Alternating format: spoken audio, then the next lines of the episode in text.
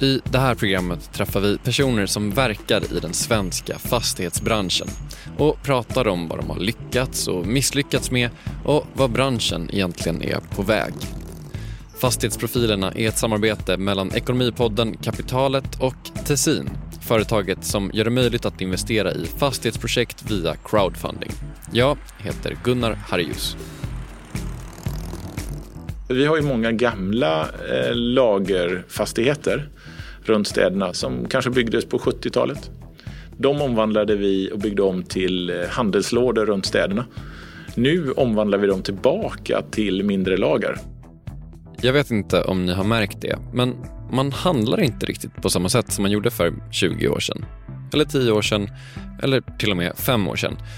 Det som har hänt kallar vi oftast för e-handel och det har inte bara förändrat hur retailbranschen ser ut, det har också förändrat vårt eget beteende och hur våra stadskärnor ser ut. Sen, och det är det som det här avsnittet kommer att handla om, så har det förändrat fastighetsbranschen. Platser som en investerare för ett decennium sedan rynkade på näsan åt har nu blivit definitionen av en bra location. Det det här handlar om är såklart logistik och fastigheterna som behövs för att ett paket ska flytta sig från din dator till din dörrmatta. Och i Sverige kan man inte idag prata om logistikfastigheter utan att prata om Castellum och dess VD Henrik Saxborn. Han är göteborgaren som en gång i tiden jobbade åt Niam som han själv beskriver som den mest opportunistiska fonden när Castellum, ett företag med en helt annan inriktning, ringde honom.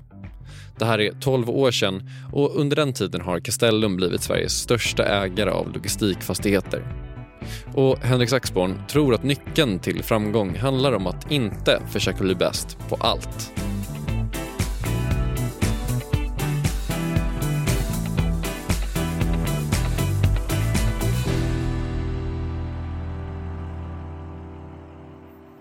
Man ska, man ska välja sina grenar som man ska vara duktig i.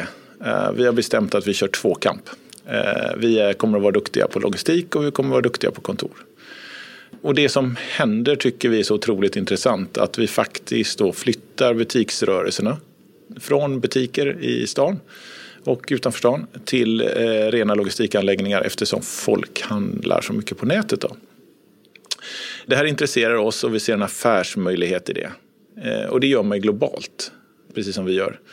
Och eh, vi vill utnyttja den fantastiska positionen som Castellum har genom att vi har massa fastigheter som ligger i rätt läge och vi har kunskap och vi har mark. Så eh, vi ser helt enkelt en, en bra affär, en bra position för oss att, som vi vill utnyttja. Hur liksom, stor del av er verksamhet är logistik?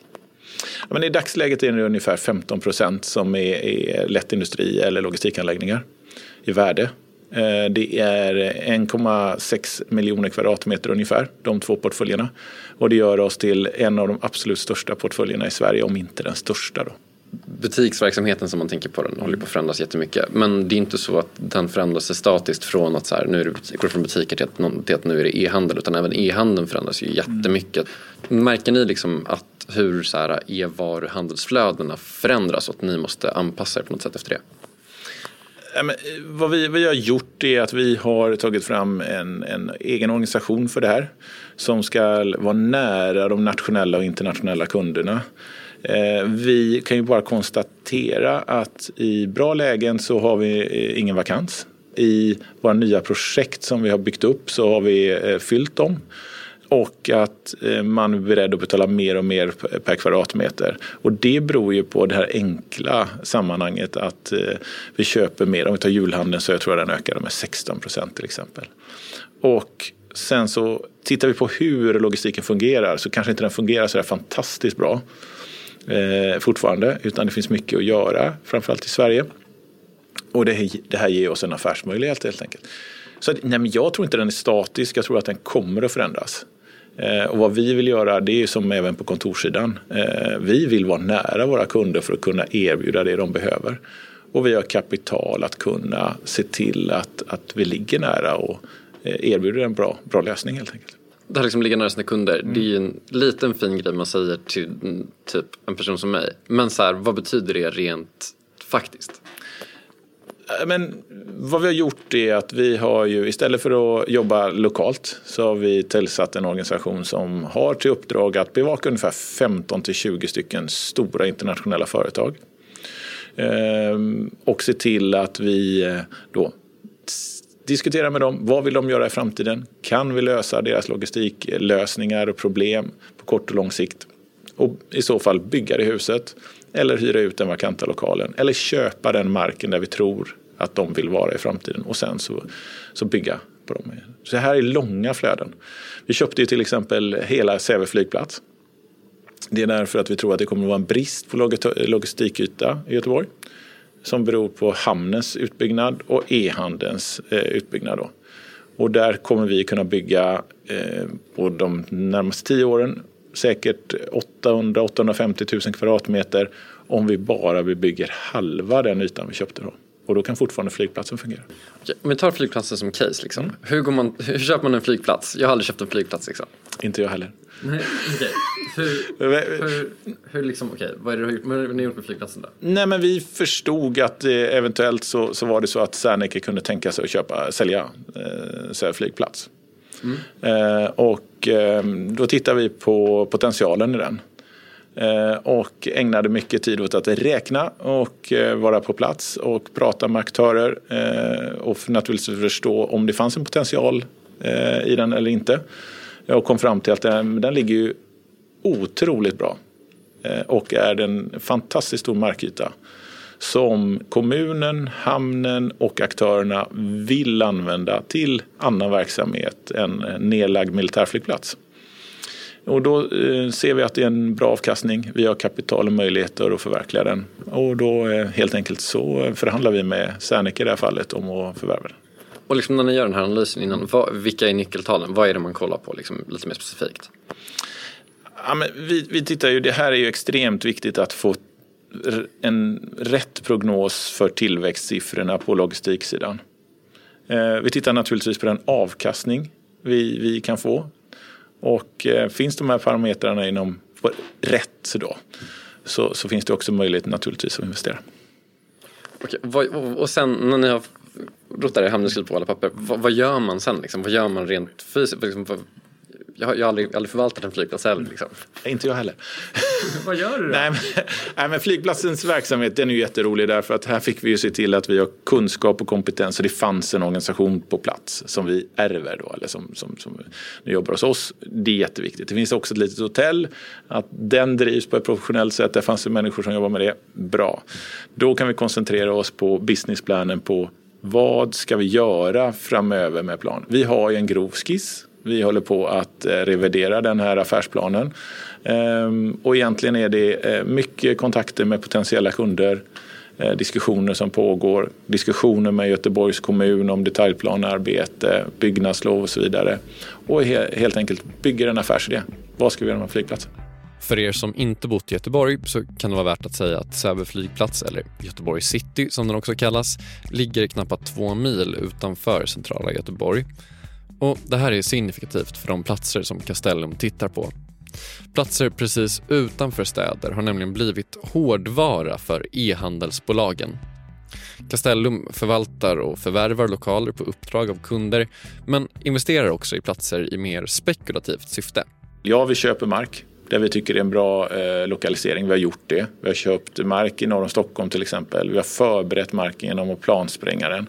Vi bygger eh, mellanstora logistikanläggningar utan att ha kund eftersom vi vet att ställtiden för många kunder är, är kort.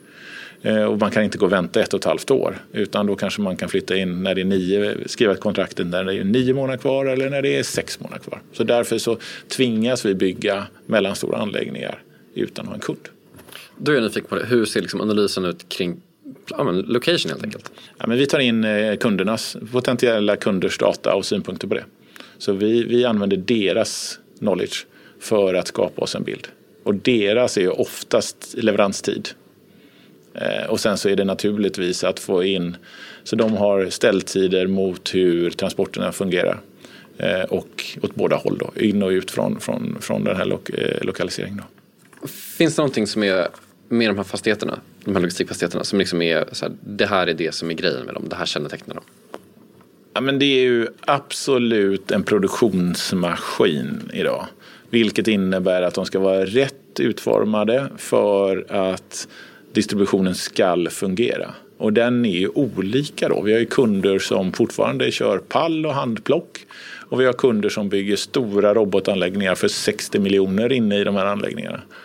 Så, så kraven är olika och det är ju våran anpassningsförmåga till det som är det viktiga.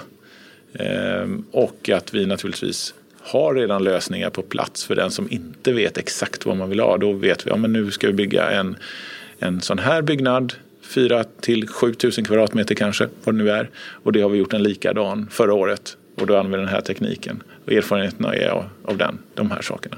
Vi vet på minsta lilla när då vilken pump vi ska ha. Vi vet hur vi ska öppna portarna, hur länge de ska stå öppna. Vi vet vilket golv vi ska ha och så vidare. Och så vidare. Vad är liksom den vanligaste frågan man kan få? Vad är liksom det som man alltid behöver ha liksom, fått tillhandahållet? Liksom. Kan du fixa det här? Vad är det här då? Liksom?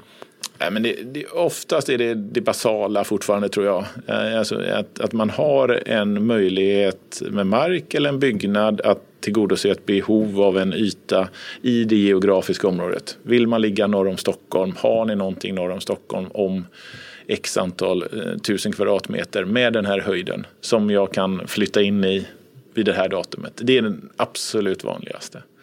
Eh, idag, det som har hänt dock, det är väl att, att det finns en annan aspekt också. Det är så mycket eh, data som ska behandlas. Så jag tror nästan för en e-handlare är det viktigare att ha eh, en uppkoppling som funkar. Finns det en bra eh, datauppkoppling?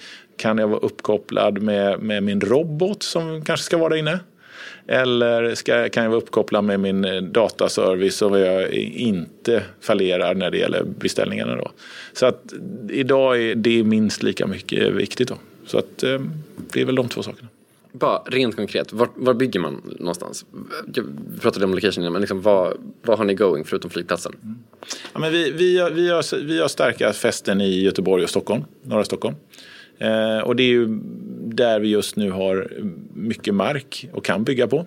Så det är våra fästen. Eh, jag eh, ser ju andra potentiella möjligheter i Sverige eh, som vi gärna bygger på när det gäller stora anläggningar.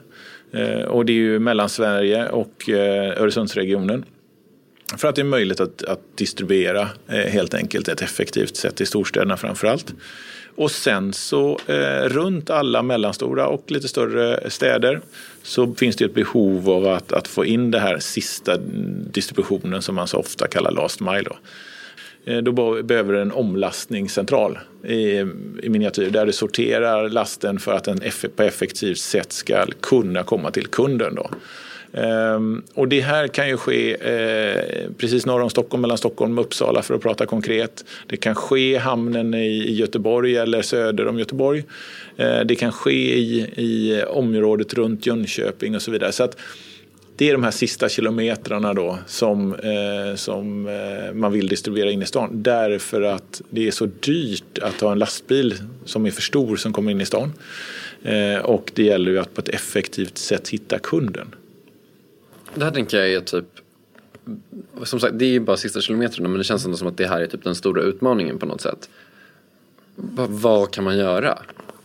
Nej, man, jag, jag, tror att det är en sorteringsfråga. Eh, det är att erbjuda människan eh, olika ställen att hämta sina eh, saker, precis som vi gör med Instabox. Du kan på kontoret hämta dina grejer du har köpt på, på nätet istället för att du ska behöva gå till en, en gammal tobakshandel eh, och, och, inte hinna dit när du ska springa och hämta barnen istället så kan du ta med dig den lilla lådan i alla fall eh, på tunnelbanan från, från eh, jobbet.